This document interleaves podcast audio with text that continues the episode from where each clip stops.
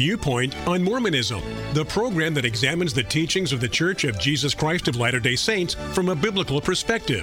Viewpoint on Mormonism is sponsored by Mormonism Research Ministry. Since 1979, Mormonism Research Ministry has been dedicated to equipping the body of Christ with answers regarding the Christian faith in a manner that expresses gentleness and respect. And now, your host for today's Viewpoint on Mormonism. Why do we at Mormonism Research Ministry do what we do? Welcome to this edition of Viewpoint on Mormonism. I'm your host, Bill McKeever, founder and director of Mormonism Research Ministry, and with me today is Eric Johnson, my colleague at MRM. As a ministry that is wanting to reach out to members of the Church of Jesus Christ of Latter day Saints, it's absolutely essential to address the presuppositions that are held by many members of the LDS Church because we are critical of many of the truth claims held by members of the LDS Church, some will write us and they will complain about that. Why do you do this? They'll ask. Why do you do what you do? Every once in a while, when we get a critical email, we will have what we call a fan mail Friday. Uh, we don't have them a lot, but occasionally we will do that. I recently received an email from an active Latter day Saint who asked the question, why? And it was quite lengthy, and I just want to say that I thought he was as respectful as he could possibly be, although there were a few accusations that were, I think, unfounded. But we felt to take some more time and to address some of the concerns of this member, mainly because a lot of what he includes are concerns that we have heard from other Latter day Saints over the decades that we have been around. So we're not trying to embarrass this individual. His first name is Mark. I'm not going to give you his last name. I'm not going to read any of the more personal paragraphs in there where he talks about himself and people that he knows. But I think it's important to look at some of his accusations and see if whether or not he has some fair accusations, that he has some good cogent arguments against what we are trying to accomplish here at MRM. But he starts off by saying, I spent a few minutes reviewing your critique of Elder Holland's discourse on keep trying. Now, he's referring to a current Mormon apostle in the Church of Jesus Christ of Latter day Saints, and that is Jeffrey R. Holland. Now, for clarity, the actual title of Mr. Holland's talk was Tomorrow the Lord Will Do Wonders Among You. And the phrase that we zero in on is where he says that a Latter day Saint gets credit for trying. Jeffrey Holland did do that particular talk, did it quite a few years ago, by the way. I think that's the one he's referring to. But this writer goes on to say, I'm a bit baffled at why. I find that it is easy for anyone to find reasons to be critical, it is our nature as humans. We often put others down that we might look better ourselves. Is that the purpose? Why? Eric, is our motive behind critiquing the teachings of the LDS Church really born out of wanting to look better than other people? This is an article that you wrote, and you can find this article on our website at mrm.org slash credit hyphen for hyphen trying. What were your motives? Well, first off, couldn't we throw the same accusation back at him when he says, I find that it is easy for anyone to find reasons to be critical? Isn't he being critical with us? Well, certainly he is. It's kind of like the individual who says you shouldn't judge, and they always want to make you know that you shouldn't judge, but yet in saying that, they just made a judgment call. So it's kind of self refuting. I think you're correct. But again, I, I think he's trying to be as cordial as he thinks he possibly can be given the circumstances here. And I happen to disagree with Jeffrey R. Holland's talk about this idea that people get credit for trying. In the article, I even talk about how some missionaries use that very idea against me and saying that they didn't have to be perfect in this life as long as they were trying. And I think that's not what traditional Mormonism has taught. I don't believe that's what the standard works teach. I, I, think you make a good point, and I think the problem that we really had with what Jeffrey Holland was saying in that message is that he contradicts himself because he says other things and other talks as well, where he is insisting that it, it sounds like trying really isn't enough. He says you've got to keep all these commandments. You're going to catch Jeffrey Holland in this article misusing a passage from the Doctrine and Covenants.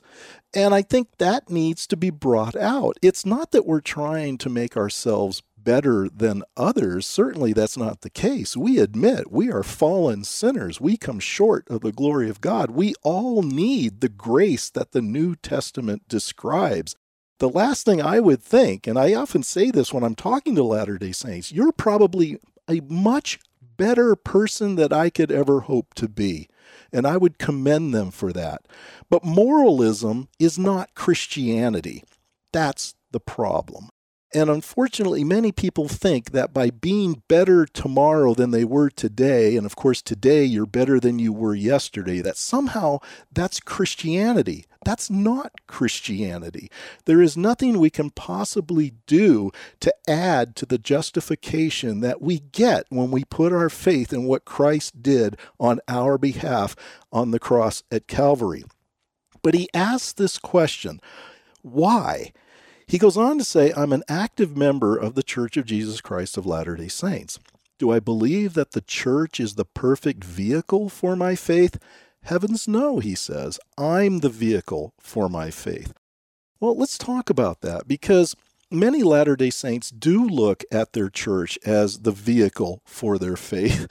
And even Jeffrey Holland at one time used the reference of the boat, and you better stay in the boat. And he gave this it sounded almost like an angry message. Remember the Tempe message? Tempe, Arizona was where he gave that talk. He sounded almost angry when people leave the church. And he doesn't think that that should be. Let's be serious. Many times when people do leave the church, if you're a member of the church and you're watching them go, it's not uncommon for them to think the reason why they left was not because they found some serious fault in the doctrine and or history of the church. It's probably because they just can't live that high standard that the church puts forth, or maybe there was some kind of moral failure on that individual's part. We hear this a lot. It's not like we're making this up, folks. We've we've talked to Latter-day Saints enough to see a pattern in what they think regarding this issue and this issue being why do people leave? He says you are critical of temples, and you do talk about temples in the article, Eric. He says, All I know is this when I spend time in the temple contemplating why I'm taking time to individually worship in meditation and peace, I come out a happier person with an increase in my faith in Christ.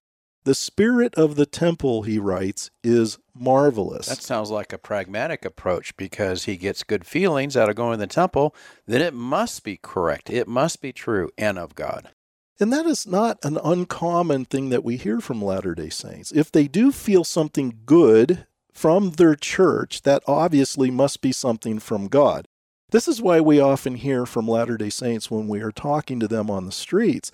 They'll say something like, I don't feel the Spirit when you talk when all we've probably done up until this point is ask them some questions about what they do believe is true, or maybe we've even cited from their own resources, such as perhaps the Book of Mormon, the Doctrine and Covenants, the Pearl of Great Price, which of course are three of Mormonism's unique sets of scripture it's not usually because we're saying it angrily or we have veins popping out of our neck. It's just that that individual doesn't agree with what we are saying. And their natural defense mechanism is, based on their understanding of Mormonism, is to think that what we are saying must be false. Bill, when he says that he's contemplating why I'm taking time to individually worship in meditation and peace, he makes it sound like the temple is just a place you go to to just kind of contemplate life, the mountain high experience. But if you take a look at the temple, it's mainly about doing things, whether it's baptisms for the dead. There's a variety of things that happen in there. Very little time, I understand, is spent in the celestial room, the last room on the tour, so to speak, where you're allowed to sit for a little while, but then the next people are coming in. So I don't know. What's the average Latter day Saint spend in the celestial room? 10, 15 minutes, perhaps? I don't know what that number is, but that's not the major purpose of what a temple does. You're right. And we, we're not going to take a lot of time in this show to go through the temple and explain all the things that we have problems with because there are quite a few. Let me just say that it, like the church itself, is supposed to be a restoration of what Christians did in ancient times. There is no comparison to what Latter day Saints do in their temples with what was done in ancient times in the temple in Jerusalem. You won't even find where the temple played a huge role in the lives of the first century Christians. It's not that they didn't go there to teach, because we do see examples of that, but we don't see the temple having that same emphasis in those who had embraced Jesus as their Messiah. We just don't see that. And why is that? Well, because you could say Jesus is our temple recommend. He is our recommend. And of course, a recommend in the context of Mormonism is a card that Latter day Saints have who are worthy to enter the temple. We are worthy to enter heaven because of Jesus' righteousness that is imputed to us as believers in Christ. We recognize we have no righteousness of our own to present. All we have to give are the sinful actions that made our salvation necessary. That's all we offer. He goes on and says, Again, I ask why? I am perplexed by your desire to poison someone else's well. I suppose you can argue that it is justified as you are adamantly convinced that the above referenced organization is somehow evil, but that is a hard pill to swallow. Well, first of all, let's let's clarify something.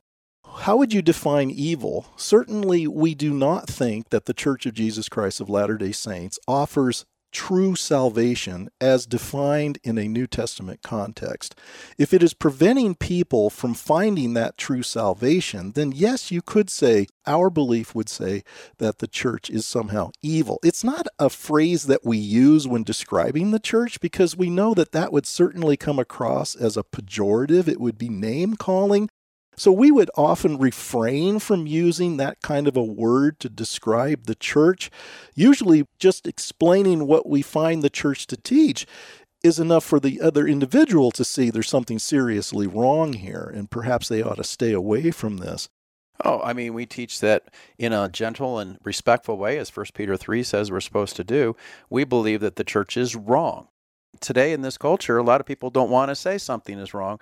But just as we're saying that Mormonism is not true, he's saying that he thinks that we're wrong as well. Tomorrow, we're going to continue looking at this email that we received from an active member of the Church of Jesus Christ of Latter day Saints.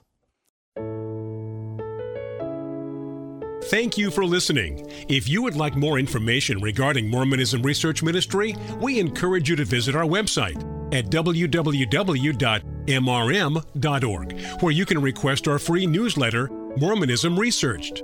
We hope you will join us again as we look at another viewpoint on Mormonism.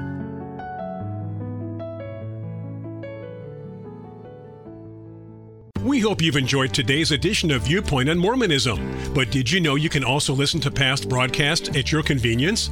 Simply go to Mormonism Research Ministries website at mrm.org. Again, that's mrm.org, and scroll down to the box that says Listen to the podcast. Click here, and you'll find links to past shows that cover a number of pertinent subjects. Feel free to download the shows to your favorite listening device, and by all means, please share them with your friends. Once again, that's mrm.org.